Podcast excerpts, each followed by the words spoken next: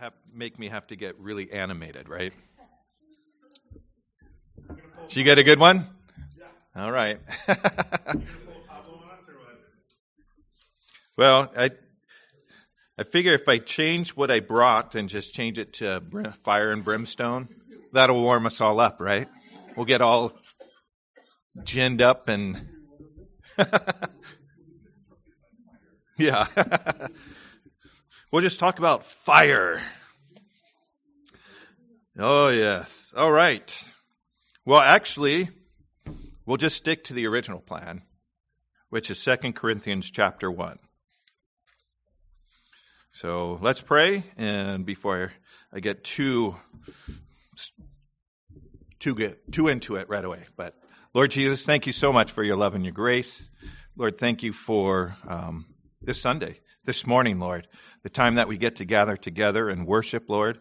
Thank you for your healing upon uh, your body, Lord, and able to gather. And Lord, we, we love to, to come and worship you. Lord, we come to to have that fellowship in you, and Lord, desire to to hear from you, and uh, do pray, Lord, that you would pour out your gifts, Lord, this morning, Lord, for teaching and um, the wisdom that we need, Lord, the learning that we need, and just what you have for us, Lord, that you would be glorified here, Lord. Desire to to know you more, love you more, and uh, follow you more. In Jesus' name, Amen. Okay. So today's title is Comfort and Joy. Now, if you know anything about Corinthians, you might be wondering, well, wow, where do you get that from? Because the Corinthians were a tough bunch.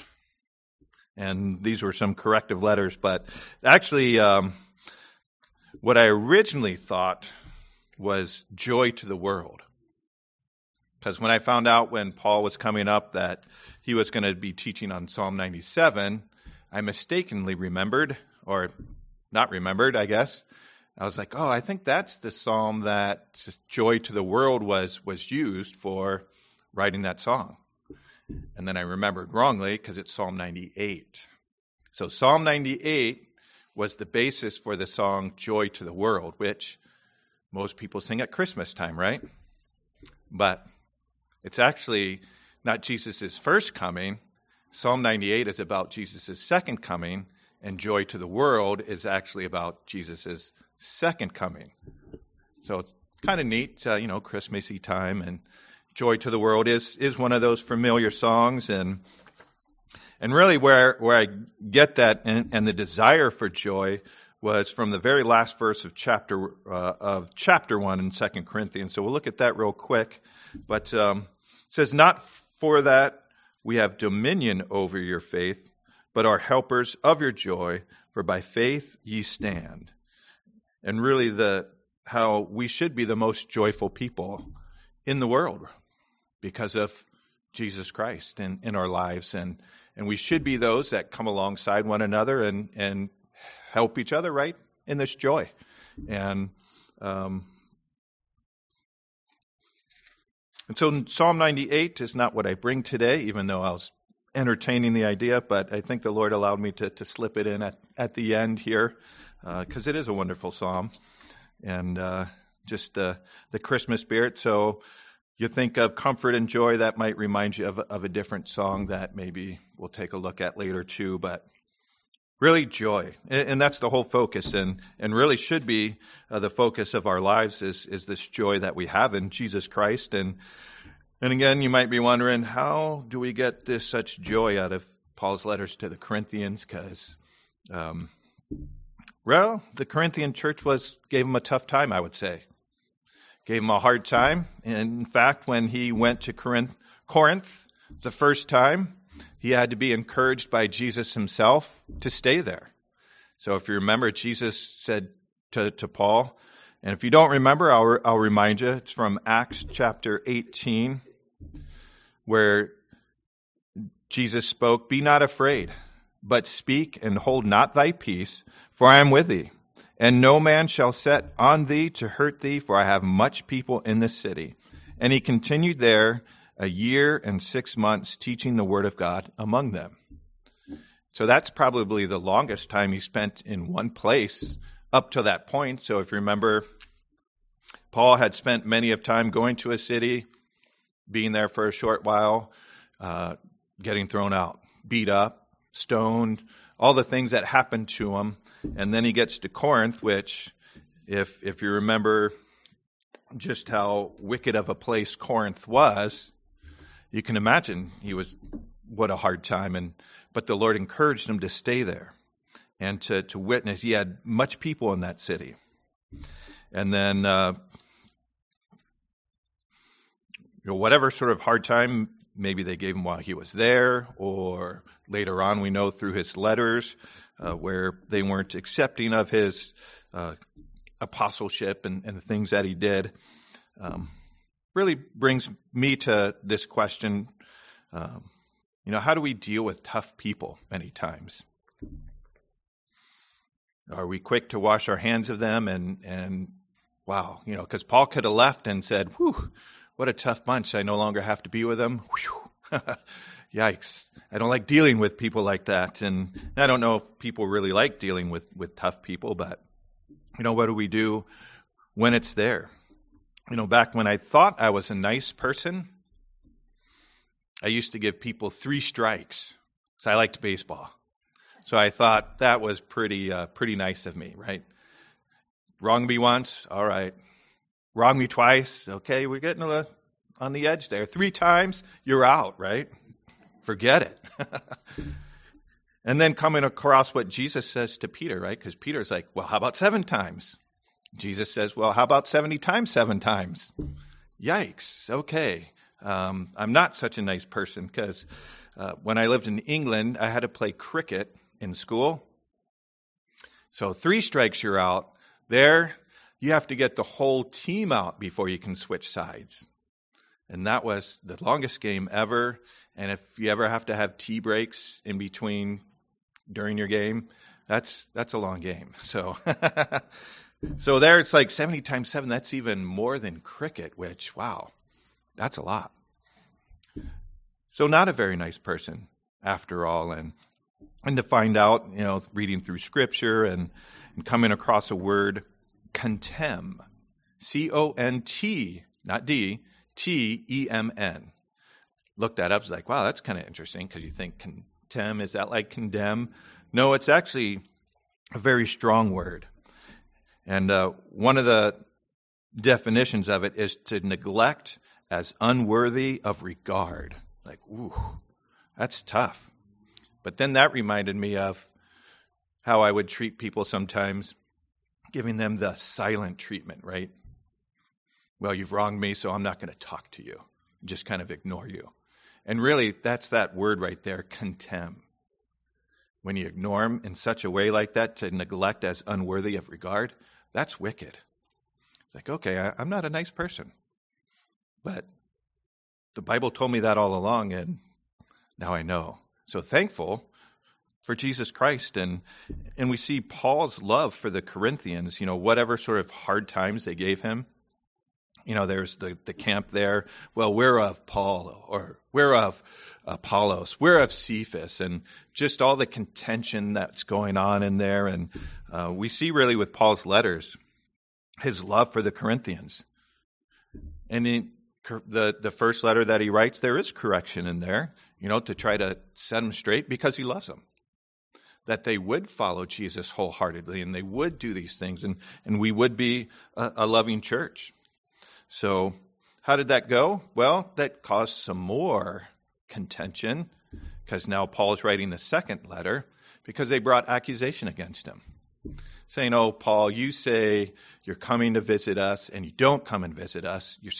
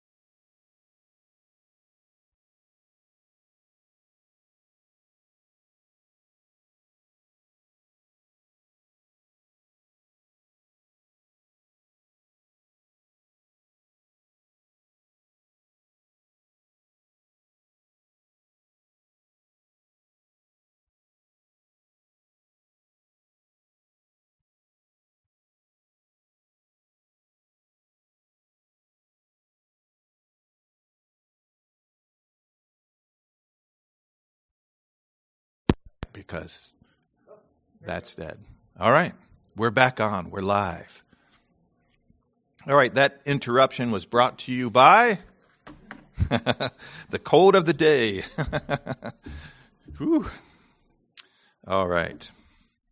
Well, for the recording, I'm not quite sure where it went dead, but I guess we'll just have to uh, make do with, with however it gets put together. So, uh, for those listening, sorry about that. But here we are. How do we receive correction?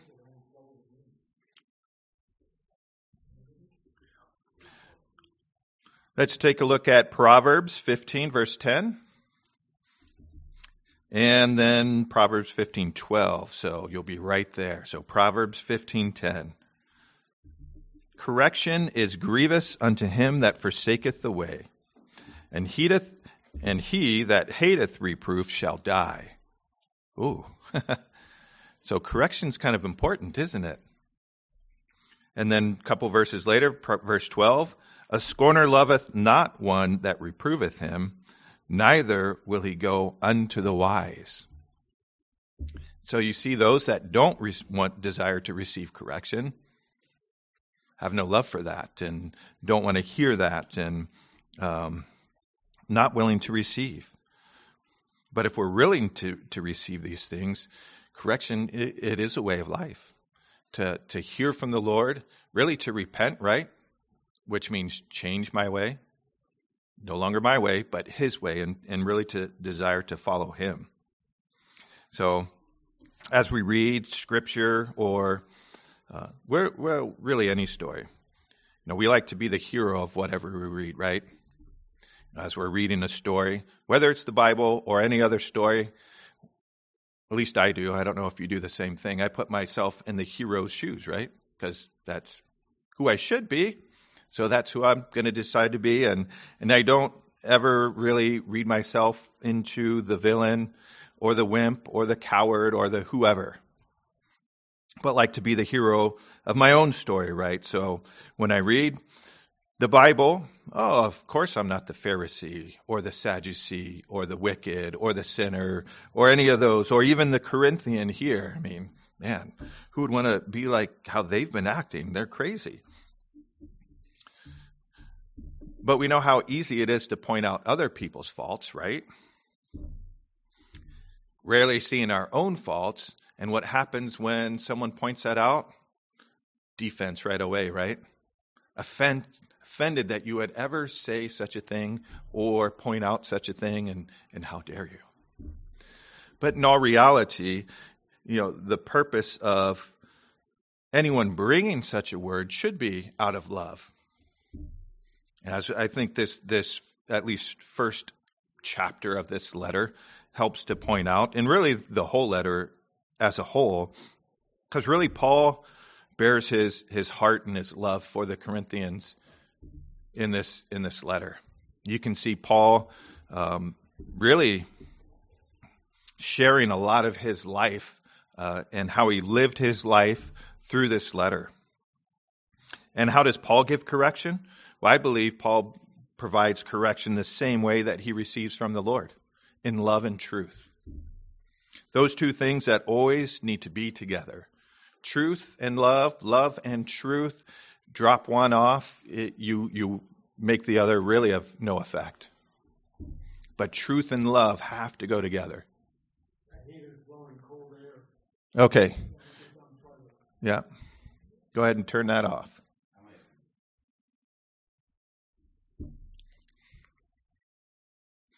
All right, we good?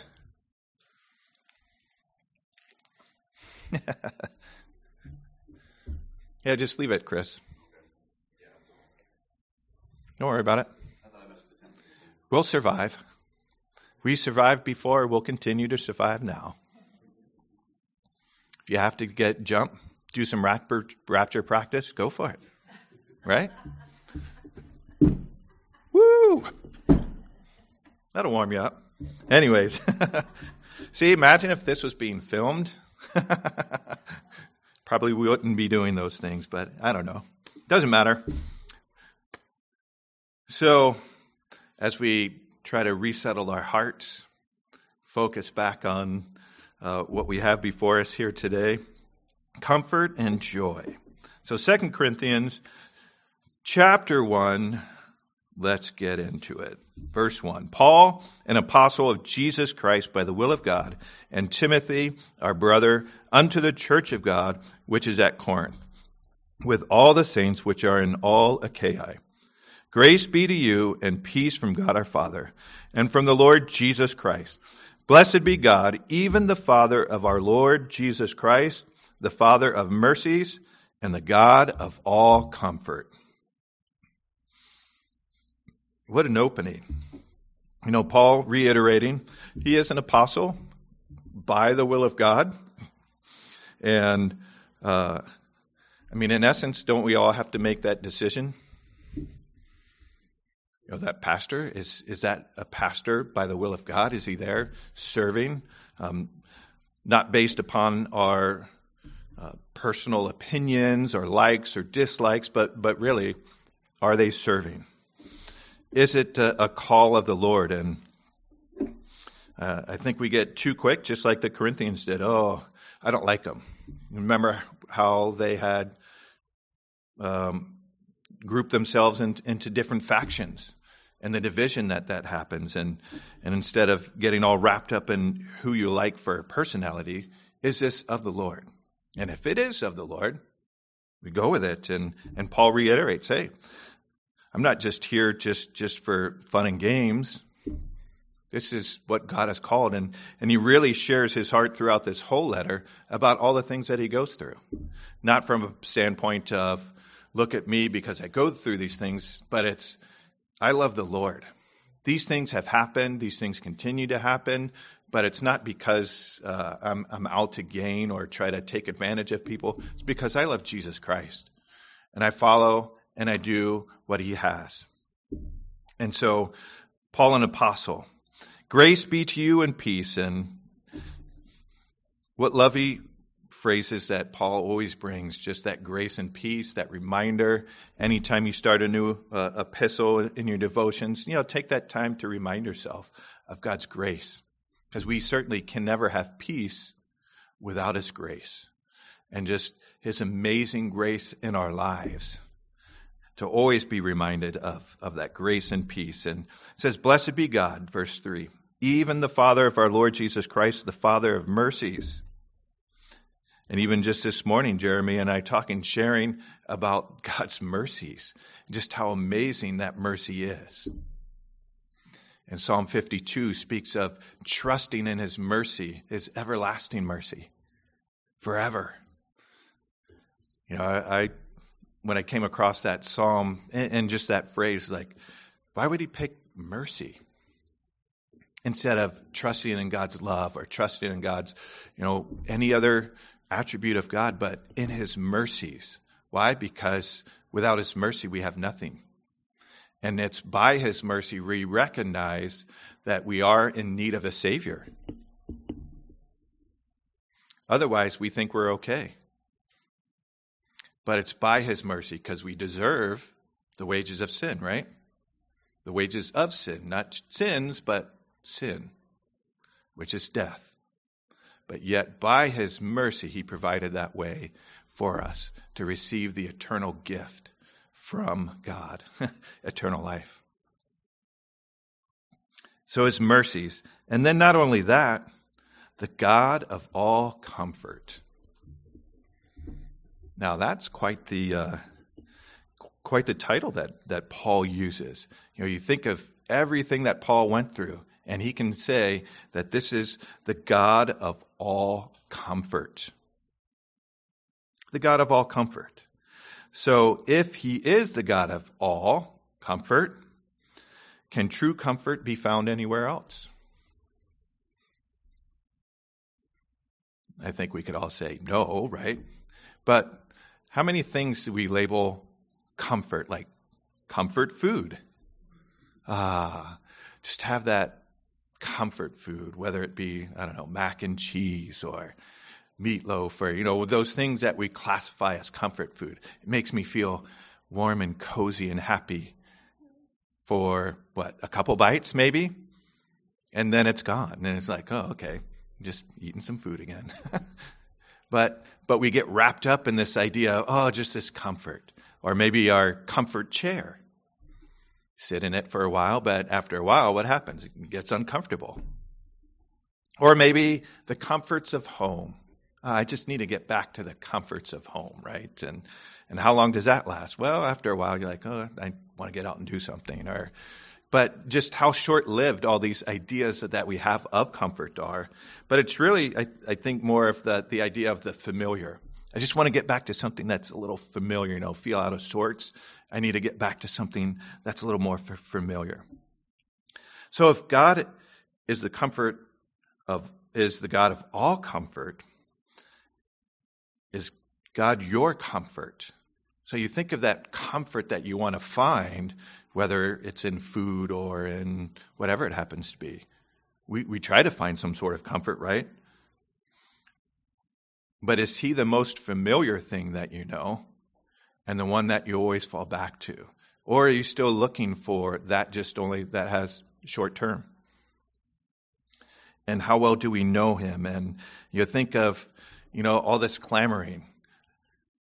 We have a new normal to, to figure out, right? Or I want to get back to my old normal, or just this fight of, of, of this idea of normal. Well, what if we make God our normal and then you don't have to worry about all the extraneous things. If he's your normal, then just as I would say that, like Paul made, this is my life in Jesus Christ. You know, I am uh, I'm okay in in riches, in destitution, in this and that, and he goes through that list. Philippians, you can remember the list. Uh, you can go back and check that out. Philippians four, but because his comfort's in Jesus Christ. That's his go to. That's his fallback. And, and maybe if we just make that our true normal, right? Our life in Christ, then we don't get bogged down in, in all these circumstantial things. And he's coming back, right? We're going to be seeing him very soon, one way or the other. We're going to be there and we're not going to be disappointed about dying or being raptured out and being with Him. If there's still something that you're holding on to on this earth or an experience that you think you have, dig more into who Jesus Christ is and make him your all in all and continue to, to Lord, I want to know you more. I want to love you more. What is it? Uh, where am I falling short? Lord, search my heart, know me, point these things out, because I, I desire to just simply be with you. So God is a God of all comfort. Now, according to Webster's 1828, I think doing word searches every now and then is, is good to, to help with words, because comfort, and even in 1828, I think, as we'll see, that the idea of comfort was being kind of twisted even back then. So to, to comfort, so the verb means this to strengthen, to invigorate, to cheer or enliven, to strengthen the mind when depressed or enfeebled, to console, to give new vigor to the spirits, to cheer or relieve from depression or trouble. That's, that's a lot packed in there, I think. To comfort. It's not just giving them a bowl of, of ice cream. That's that temporary thing that doesn't really do that much in the end. But really to, to strengthen and, and to do that. Now, the noun, comfort. Relief from pain, ease, rest, or moderate pleasure after pain, cold or distress, or uneas- uneasiness of body. The word signifies properly new strength or animation. And relief from pain is often the effect of strength. So the positive side of this is that new strength, animation, that, that liveliness, to be enlivened. Now, in a popular sense, so this is Webster in 1828. He says, now, in a popular sense, the word signifies rather negatively the absence of pain and the consequent quiet uh, than positive animation and just how that just little sort of twist So instead of looking at it from being strengthened, which results in the lessening of pain, it's really the idea of just remove the pain. And the comfort, because can we go through hard things and still be in comfort, be in His hands, and know that uh, we're His? Or is it just the idea, I, I just got to get what I want? Then I feel comfort. I'm not comfortable if it's not my way. So to continue on in, in the definition, the second part of the noun, relief from distress of mind, the ease and quiet which is experienced when pain, trouble, agitation, or affliction ceases. It implies also some degree of positive animation of the spirits or some pleasurable sensations derived from hope and agreeable prospects, consolation. So really, can we find our rest in Christ? Now, Hebrews talks about finding that rest, right? to find our rest in Him. Jesus says, Come to Him, and He will give rest, and you will find rest. And there is, a, I believe, a big difference between the idea of uh, desiring to, to live a life at ease and kind of like the negative idea of a comfortable life, where you're trying to find your rest in yourself. And you'll never find it because yourself will never satisfy. But when we find our rest in Christ, we're resting in God. And that's where great rest, I believe, is. And so, verse 4 Who comforted us in all our tribulations, that we may be able to comfort them which are in any trouble by the comfort wherewith we ourselves are comforted of God. So, He comforts us in all our tribulation. So he's the God of all comfort, right? So he should be able to comfort us in all our tribulation. What did Jesus teach on comfort? John 14, 15, 16, good reminders of Jesus teaching on this. He said he was going to send who? The Comforter. Ah, lots of comfort in that, right? Now, if we could try to put ourselves in the disciples' shoes that night, we would be very unease, right? We, we would be very troubled. We would be very upset about what's happening because what's Jesus been teaching them? He's going to the cross, right? And it, it, this is all culminated now. And now, from what they were really kind of ignoring or not really hearing or whatever they were doing with what Jesus had taught all along. He told them. Now it's come to that point. And what's he say? How does he start? Let not your heart be troubled. You believe in God, believe also in me. And he teaches on the Holy Spirit, right? The comforter that's coming. He says, These things I've spoken unto you, that my joy might remain in you, and that your joy might be full. Can we still have fullness of joy, regardless of where we find ourselves? You know, that whole importance of abiding in Christ and just right there with Him. And then how does He end all the teaching? The last verse of chapter 16. These things I have spoken unto you, that in me ye might have peace.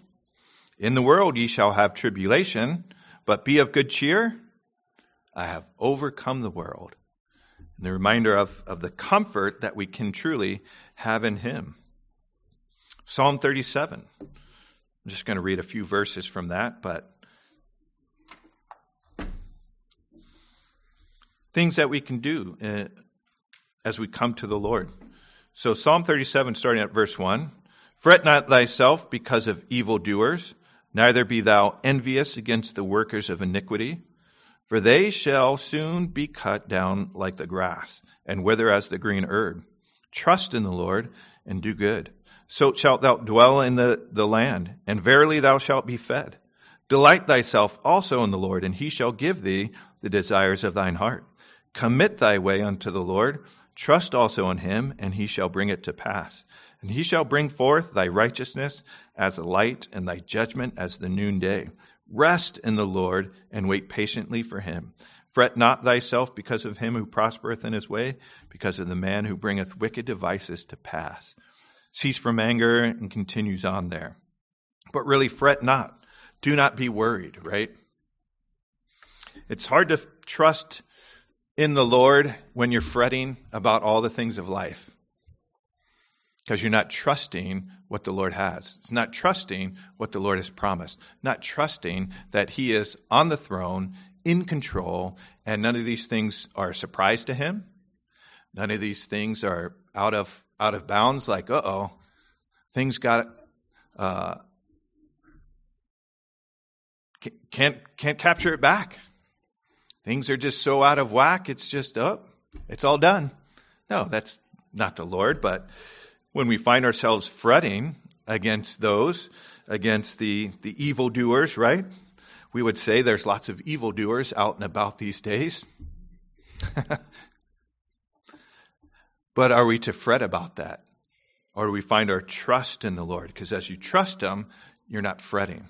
And as you trust Him, you're delighting. Because it's hard to delight in someone that you can't even trust. And as you delight yourself in Him, much easier to commit everything that you have into Him because you delight in Him and you know that He has it all under control and He has everything in His hands. And,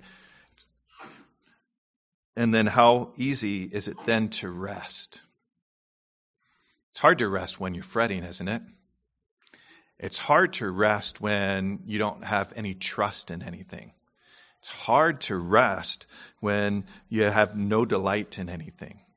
It's hard to rest when you just haven't been able to surrender everything. So, comfort, the God of all comfort. And He's able to comfort in all our tribulation. The real question is do we receive His comfort? Are we willing to receive His comfort that He gives? Now, those that have have uh, cared for babies, I think all of us, well, adults, that is, right? All of us have had that opportunity. Have you ever had that child that just will not be comforted? Maybe once it's happened, maybe twice, but that whole idea they're not hungry, they they they don't need their diapers changed, they just, they just refuse to be comforted. What can you do? There's nothing you can do because they will not receive comfort.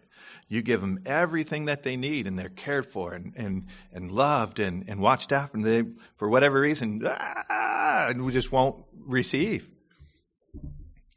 Now, do we find ourselves in that spot anytime? We won't receive the comfort of the Lord. Ah, we just do it differently. However, we have our freak out, and meaning whenever you watch adults acting like children and babies, yikes, that's not a good sight. But yet, how often does it happen? But the reminder to, to receive, simply receive his comfort. If you find yourself in a spot where you just aren't comforted, whose fault? Is it God's fault?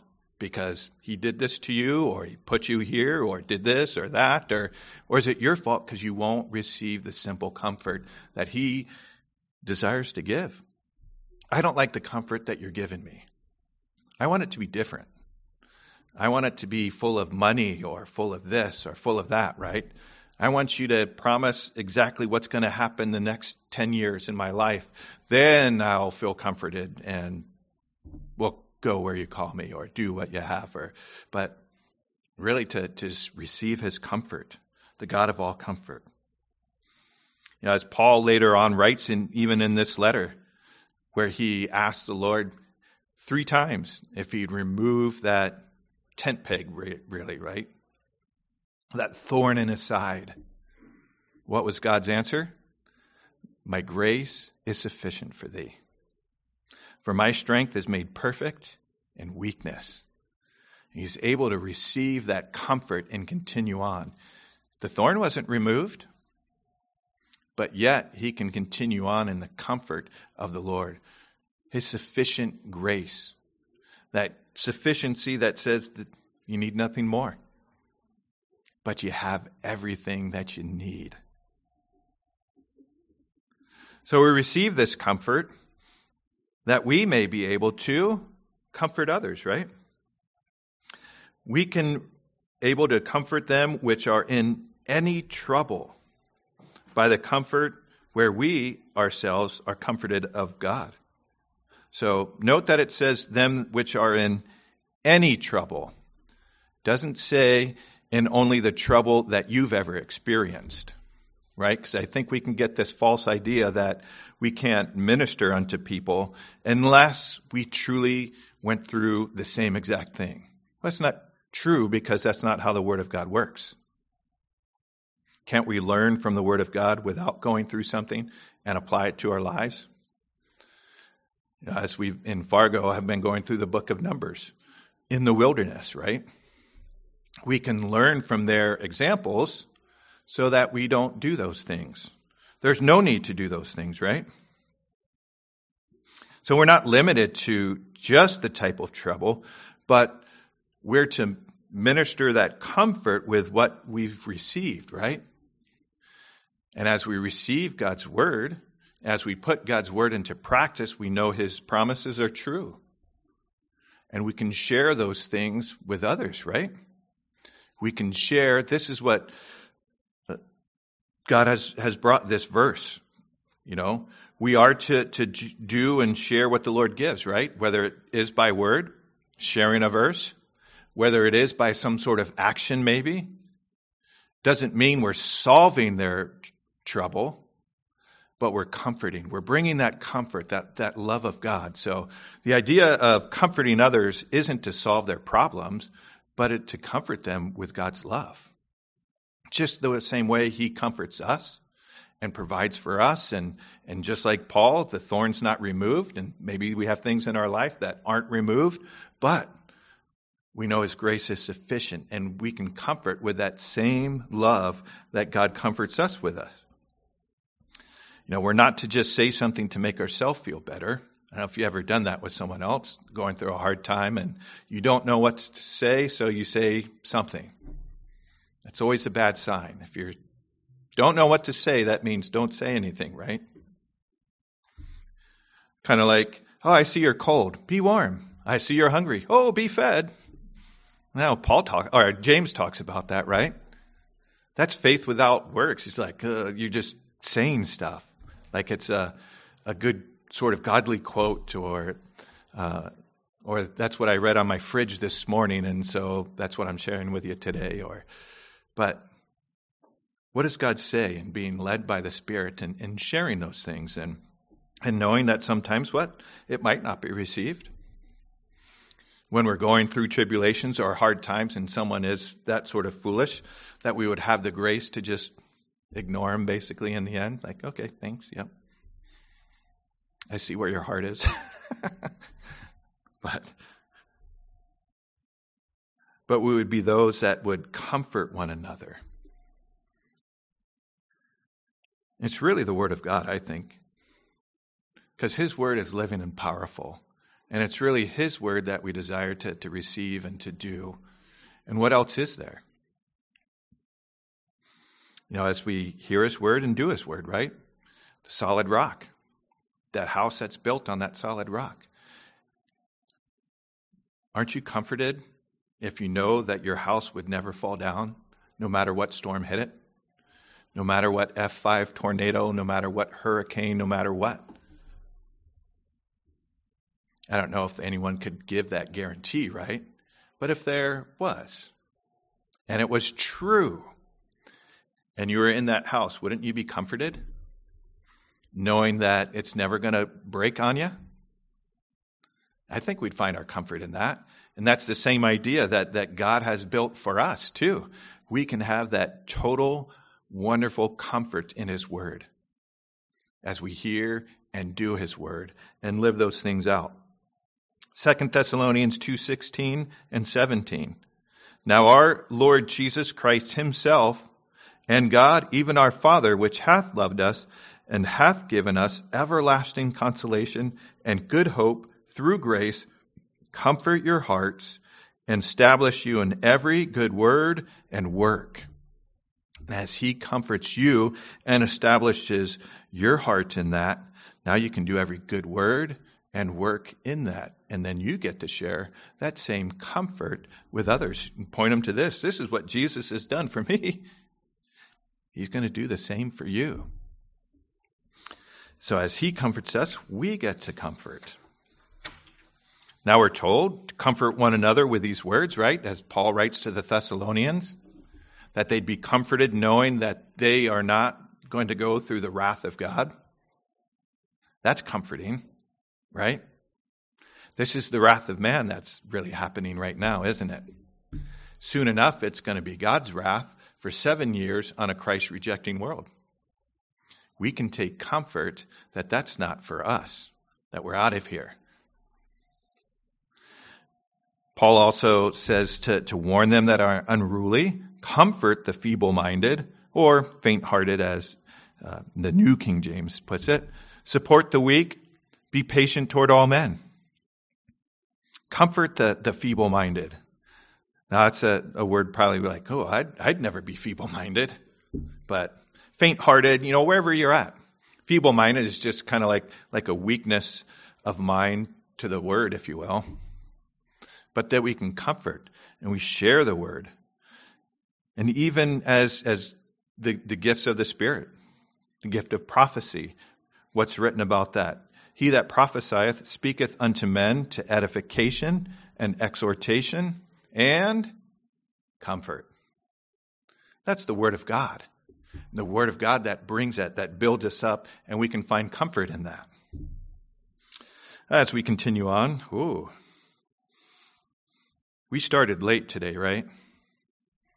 I just recognized what time it was. Anyways, uh, don't listen to me about the time. All right, verse uh, five. Let's let's continue on here. Sorry about that. For as the sufferings of Christ abound in us, so our consolation also aboundeth by Christ. And whether we be afflicted, it is for your consolation and salvation, which is effectual in the enduring of the same sufferings which we also suffer. Or whether we be comforted, it is for your consolation and salvation. And our hope of you is steadfast, knowing that as ye are partakers of the sufferings, so shall ye be also of the consolation. For we would not, brethren, have you ignorant of our trouble which came to us in Asia that we were pressed out of measure above strength, insomuch that we despaired even of life. But we had the sentence of death in ourselves, that we should not trust in ourselves, but in God, which raiseth the dead, who delivered us from a great death, and doth deliver, in whom we trust that he will yet deliver us. Ye also helping together by prayer for us, that for the gift bestowed upon us by the means of many persons, thanks may be given by many on our behalf.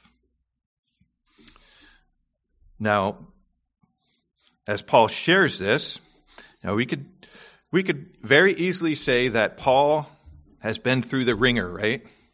He's been through a lot of difficulties, a lot of hard times, things that we can't even probably imagine. Like, wow. And, and here he's sharing some of those things. And as you continue to read Second Corinthians, he explains even more things. And then what's he call it? This light affliction. like, oh, wow. I can't even handle uh, the hangnail that's been bothering me, or you know whatever it happens to be, and get all upset about the, these little things. But yet, you know, as Paul shares these things, do we just dismiss Paul because we think he's super apostle Paul and that's just what he does and that's what he's called to? Or can we learn these things from Paul? Or do we dismiss others when they want to share uh, in true sincerity because they just don't know my troubles? But yet, here as Paul is sharing, um, can we learn these things from the Word? Can we learn from his life? Can we learn from others' life? Can we learn uh, from the Word of God uh, how to go through these things? Do we have to learn the hard way? Don't have to. How many choose to learn the hard way because they refuse either to learn just by reading the Word or learn from someone else's example or sharing? I'm stronger than that. Yeah, yeah, yeah, whatever you say, I'll make it through. Just that self confidence that we get wrapped up in and our own pride. And, and Paul even speaks to this. You know, um, do we remain hard hearted? Do we have a right to be uncomforted? If that's a word, uncomforted? Probably not, but you know, how many people think they have some uh, uh, the, a right to these things and unwilling to learn and just really silly, you know, as we look at the God of all comfort. What are we missing when that happens? I mean, I'm so very glad that the Bible is written the way it is. It provides all these examples. That's what Paul says. These things were written for your examples, that you don't have to go that way. You don't have to be like the Israelites in the wilderness, right? You don't have to live an up and down life where you're one day with the Lord and then the next day you reject, and then all of a sudden all these uh, tribes come in uh, during the time of Judges, right? They live this up and down life, and then they cried out for help, and then the Lord helps, and then they go back to their old ways again. And no need for that. We can live this life, this, what I think a better picture, like Moses, in and out life. Moses went into the tabernacle for fellowship, instruction, and went out for service. And then back in, and then back out, and then back in. And we can live that life too. Moses had a lot of troubles. He had uh, quite a few people to contend with, it seems like, or they wanted to contend with him. But Paul's been through this ringer, and, and he's sharing this. In verse 9, he says, uh, really, self confidence has to go. You know, he says, you know, that we should not trust in ourselves. I think that's where we get into a lot of trouble when, when we trust in ourselves. You know, if you have ever done any lifeguarding, I had the opportunity one summer. One of the things that you are taught is that if someone is drowning, you can't just go grab them. Because if they still have strength, you will drown. Because they're in a panic state and their strength seems to get like super pumped up, and they will, in their panic, pull you down so that they can try to get up. So no matter how big or small that person is, you have to wait until they're out of strength and almost basically ready to go under. Then you can grab them. Because that's the most dangerous spot is when they're just, ah, flailing. You go and you try to help, they will take you down. And that's a dangerous spot. Kind of like our sin, I would say. Because you would look at that small person, think, oh, I can grab them. And then all of a sudden, you're underwater and, and they're on top of you, and you're, oh, what happened here? And now you're panicking because now you're drowning and you're not doing any good. But have you ever looked at a small sin and think, oh, I can tackle that one? I've got that small sin. I can take it. And then all of a sudden you're drowning from that one small sin and you find yourself, how did I get here? It's really that self confidence. You know, where's our trust? Is our trust in the Lord? Is our trust in the one who raises the dead? Why would we not go for him for everything? Just the importance of that. And then remember the comforter the comforter who was given so that he would bring all these things back to remembrance, right? He would bring those, uh, what we need. That we don't have to be worried about what we're going to say in front of the synagogues, right? The, the courts, the whoever. But we can put our trust in the Lord and trust Him for the words to share, the, the things to do. And, um, and then the importance of prayer, verse 11, just as Paul is, is sharing with them the importance of their prayer for them as they go through these things. Verse 12, for our rejoicing is this, the testimony of our conscience, that in simplicity and godly sincerity, not with fleshly wisdom, but by the grace of God, we have had our conversation in the world and more abundantly to you word. And really the, the picture, what's Paul saying? We're not living by the flesh, we're living by the Spirit and being um, filled with the Spirit, led by the Spirit, in the power of the Spirit, as Jesus even exampled that for us uh, when he baptized. We see the filling, led by the Spirit into the wilderness, coming out of the wilderness in the power of the Spirit and, and living that life. And, and Paul is just simply sharing, hey, we're, we're not doing these things with fleshly wisdom, living this life that we've lived. And he's sharing how he's makes um, really lives by the Lord because he had previously written that he was in at the end of 1 Corinthians that he was going to come visit. But then he didn't. And so this is the whole accusation that the Corinthians are now charging him with is this fickleness. How can we listen to you? Because you say yes, but you really mean no. And um, that'll come out as we continue to read. But really, as, he, as he's like, no, I live by the Spirit. I don't go through all those troubles, the afflictions, all those things just for fun. I mean, who would do that? They'd be a nut to do that just because they think it's fun, right? But if you happen to go those, through these things because the Lord's taking you through, that's a different story. Because our trust is in Him. And so He lives by the Spirit and in the freedom of that. Uh, even as, as Jesus said, if you continue in His Word, you're His disciples indeed, right? And if you're His disciples, and you know the truth, the truth shall make you free. Right? Freedom in the Lord to do as He's called us to do. That's great freedom. Freedom to say, you're not going to Corinth. You might have said you were, but you're not. You're doing this. And then the freedom to, to be able to freely do that. The freedom to, to operate in all the things that, that you, you do. Even when people bring accusation. Why are you going to do it that way? Well, because the Lord has me doing it that way. Well, you sure that's right? And yeah, I'm sure it's right. You can be in freedom. You don't have to try to defend or fight back or anything like that, but simply being in the freedom of the Lord in His truth, operating uh, by the Spirit. Uh, let's see. So as Paul continues on, verse 13, for we write none other things unto you than what ye read or acknowledge, and I trust ye shall acknowledge even to the end. As also ye have acknowledged us in part, that we are your rejoicing, even as ye also are ours in the day of the Lord Jesus. And in this confidence I was minded to come unto you before that ye might have a second benefit, and to pass by you in Macedonia, and to come again out of Macedonia unto you, and of you to be brought on my way toward Judea. When I therefore was thus minded, did I use lightness? or the things that I purpose, do I purpose according to the flesh, that with me there should be yea, yea, and nay, nay?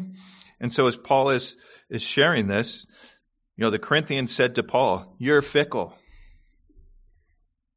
You don't abide by how you, you live. You, you're not following your, your own teachings is, is what they're trying to accuse him of. And what's Paul say? He says, well, the plan was to come.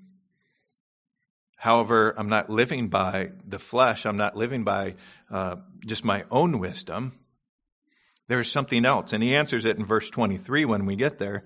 But he, he's sharing his life, and then he shares this wonderful truth about God, verse 18 through 22. But as God is true, our word towards you was not yea and nay. For the Son of God, Jesus Christ, who was preached among you by us, even by me and Silvanus and Timotheus, was not yea and nay, but in him was yea. For all the promises of God in him are yea, and in him amen, unto the glory of God by us.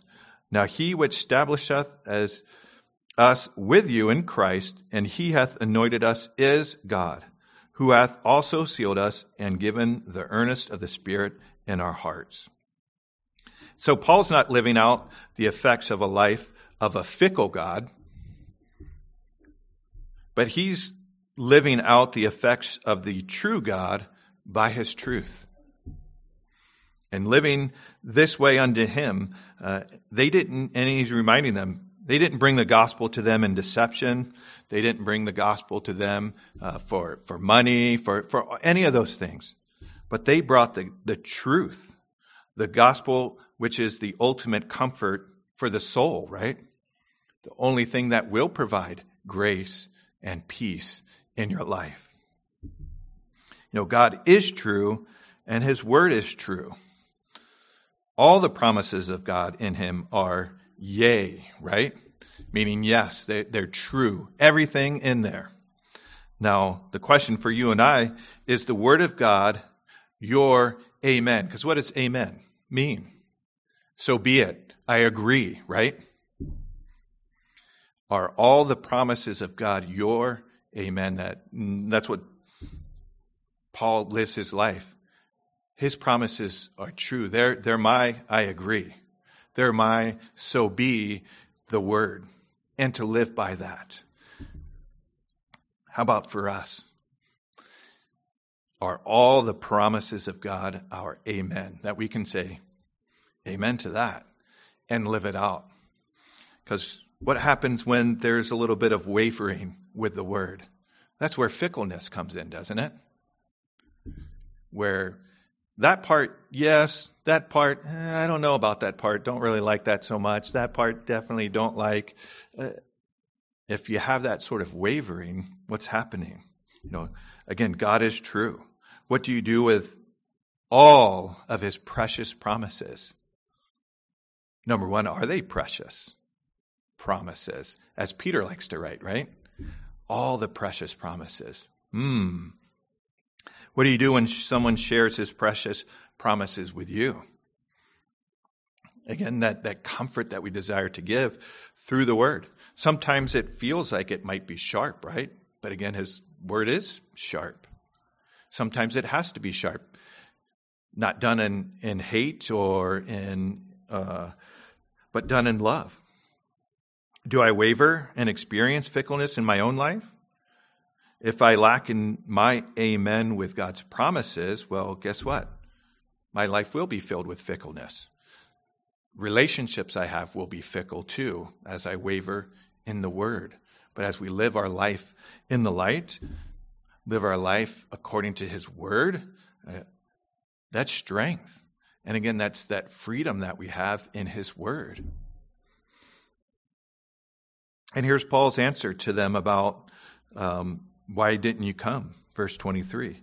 Moreover, I call God for a record upon my soul that to spare you I came not as yet unto Corinth. Now, the answer to the accusation Paul, we can't trust what you say, but what's he say? I came to, to spare you. Here comes that importance of truth and love again. You know, do you want to be loving or do you just want to be right with other people? So they bring this accusation. Paul could have gone there and he could have hammered them, right? And he could have really let them have it and, and let them know how they're wrong, and he would be right in all that he would bring. But yet, they're looking for a fight, as they accuse him, right? When someone accuses you of things, many times they're looking for a fight. And Paul could have like, oh, you want to fight? Let's fight. And what good would have come of that? Paul chose love. He could have gone there. He could have hammered them with the truth and, and really let them have it. But yet he chose love. He said, there's no point to go there and to contend and to fight and to, to do those things. But yet he says, I went there to spare you. Why do, why do I want to come and see you and, and fight and contend? Let's work these things out and make sure these things aren't uh, destroying relationship. What can we do for reconciliation? You know, uh, as he shares and, and points these things out. You know, do you get into arguments so you can win an argument? Or find yourself in an argument? Because you don't have to be in an argument, right? Someone else could try to fight, but it always takes two to fight, right? Someone can bring in an argument. Do you just want to be right and, and prove them right, or do you s- desire to, to share love? And that really helps us through, I think. You know, what do you do when someone doesn't want to receive the truth? You keep yelling at them about how this is true, this is true, and keep keep at it, or do you have to just sometimes just leave them with the truth, right? And then you just go out and live the truth, and they can see that as a witness. Or you can fight to win and, and be right. You know, how do we always try to get to point them to love and truth? Because those two, again, have to go together. Paul wasn't sacrificing uh, truth in his desire not to go there and to share, you know, to make sure that he can still be loving. He still shared the truth. It's right here. So we don't sacrifice truth in, in this idea of being loving, but we don't have to, to sacrifice uh, loving to, to hammer home truth. How do we find where to, to bring truth and love and, and really point to Jesus? Um, I think from from just sharing an example from from my own life, uh, couple I think it was a couple years ago at a skate park outreach someone was sharing with someone, and uh, one of the kids there, and, and this young girl was was uh, really wanted to, to find an excuse to hate God. Really, is what it boiled down to. And she was uh, all she, all she could keep asking was, "Does God hate gay people?" And really want to keep them from getting into heaven. Do, do gay people get into heaven? And that was her angle. And I was able to to step in and and and really just okay, you know, I can see just total reliance upon the Lord for the answers. Because all the Lord would give me was continue to point to the truth. So could have said, "Yep, God hates gay people," or I would I would never say that, but yeah, gay people don't get into heaven.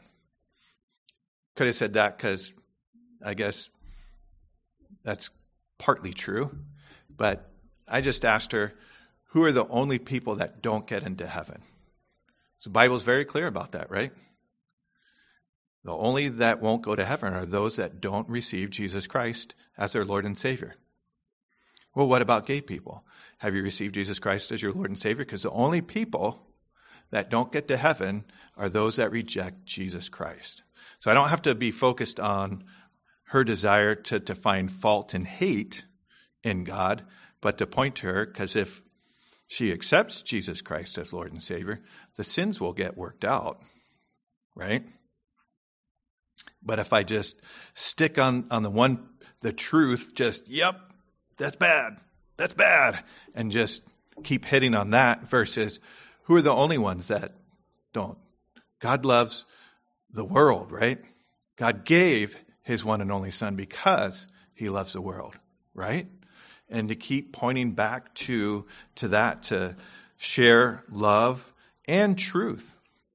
Because at no point did I minimize the truth, but at no point did I minimize God's love and care that He wants her. And there's other examples, just, I like how the Lord just, as in my life, just removed, because arguments come to mind. And if I go with it, then I'm just acting out of my own wisdom. But when he many times just narrows down to one thing. Yeah, a different outreach that we've had, uh, he just kept me on one thing, reminding this other person about the importance of being born again. You know, they had all these questions and everything was like, nope, that's why you need to be born again. And, and just keep coming back to that and that and just not getting lost in tangents, but God's love and to be spirit led. And, and that's what Paul is sharing is, is spirit led. This is what the Lord had for me. Hey, I thought this didn't happen. I mean, is that okay? Or do we want to find argument with others or contention or you know that seems like what's happening here. And so in the end what does Paul say? Not for that we have dominion over your faith. I'm not your your your faith person to look at. I don't tell you what to do. He's sharing God's word. Hey, these are the things you should do. Why? Because it's God's word. If you want this comfort, if you want the joy, hey, do God's word. It's all right there. You want to know the truth and be free in that? Know God's word. It's right there. It's it's right before you. I'm not telling you to do this, but you have every opportunity to do this. Again, when someone shares God's word with you, you might not like the answer, right? I know, I've received that before because I wanted to be stuck in, in something.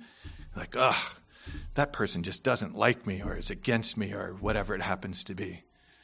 But they're simply being loving and sharing God's word. Not saying you have to do this or else. I mean, there's churches you could find to, that do that. That say you have to live this way or else. You have to do it this way or else. But this is what God's word says, and this is why we're going to do it this way. Because we all stand in our own faith, right? No one's going to stand in our faith for us. We can't stand in our parents' faith. We can't stand in our friends' faith. We can't stand in Paul's faith. Uh, but we stand in our own. And that's the importance of that relationship with the Lord. Find that comfort in Him. Is He your all in all, or are you looking for, for other things? And, and that we would be helpers of joy. What an amazing thing. As we live for Jesus, that should be just a thing that's there, right? If we're not finding joy in our lives, just go back and do the first thing love Jesus, follow him, and keep it very simple. If you've ever heard the, the acronym for joy, Jesus, others, you. So if you put it in that order, you'll always have joy. When yourself is last, right? You'll hardly ever find comfort and joy when you put yourself first. You might find that comfort, that momentary comfort, right? When you're always putting yourself first, but what are you going to continue to find? I'll have to do it again and again and again and again. But when you put Jesus, then others, then you, great joy from that. And um, many things that we should be joyous over. Uh, let's see. You want some verses? I know it's getting late. if you want some verses, I got some verses. Joy verses. Well, I'll share them. Since no one's saying yes or no, I'm going to take that as a yes. Isaiah 61:10 I will greatly rejoice in the Lord. My soul shall be joyful in my God for he hath clothed me with the garments of salvation. He hath covered me with a robe of righteousness. As a bridegroom decketh himself with ornaments and as a bride adorneth herself with her jewels. Wow that's good joy. Jeremiah 15:16 Thy words were found and I did eat them. And thy word was unto me the joy and rejoicing of my heart for I am called by thy name, O Lord God of hosts. Well, that's a good one. Romans 11, uh, 11, 11. I say then, have they stumbled? Oh, no, I think it's supposed to be. Uh, uh, uh. I copied the wrong one. It was supposed to be Romans 5.11. I can find that easy. Romans 5.11. And not only so, but we also joy in God through our Lord Jesus Christ, by whom we have now received the atonement. Hey, that's great joy. Uh, 1 Peter 3 uh, through 8 Blessed be the God and Father of our Lord Jesus Christ, which according to his abundant mercy hath begotten us again unto a lively hope by the resurrection of Jesus Christ from the dead to an inheritance incorruptible and undefiled and that fadeth not away, reserved in heaven for you, who are kept by the power of God through faith unto salvation, ready to be revealed in the last time, wherein ye greatly rejoice, though now for a season, if need be, ye are in heaviness through manifold temptations, that the trial of your faith being much more precious than gold, than of gold that perisheth, though it be tried with fire, might be found unto praise and honor and glory at the appearing of Jesus Christ, whom, having not seen, ye love, in whom, though now ye see him not, yet believing, ye rejoice with joy unspeakable and full of glory. And then Jude, verse 24, now unto him that is able to keep you from falling and to present you faultless before the presence of his glory with exceeding joy, to the only wise God, our Savior, be glory and majesty, dominion and power, both now and forever. Amen. And you can find many, many more verses about the joy that we have in Jesus Christ. So, comfort and joy.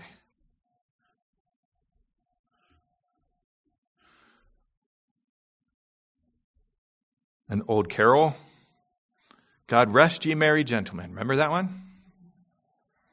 God rest you merry gentlemen. Let nothing you dismay. Remember Christ our Savior was born on Christmas Day to save us all from Satan's power when we were gone astray.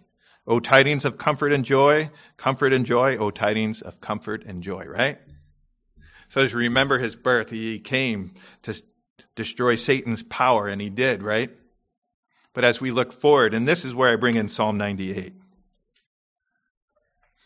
joy to the world because he's coming back. And that's what that one's based upon. Now, I'm not going to read joy to the world, but Psalm 98. And I've put in some verses in there. So it's all Bible, but that go with that. And, and you see how, how it reads. But this is Psalm 98 with a few different verses shared in there. And it's really like a, a gospel message, if you will, because he's coming back.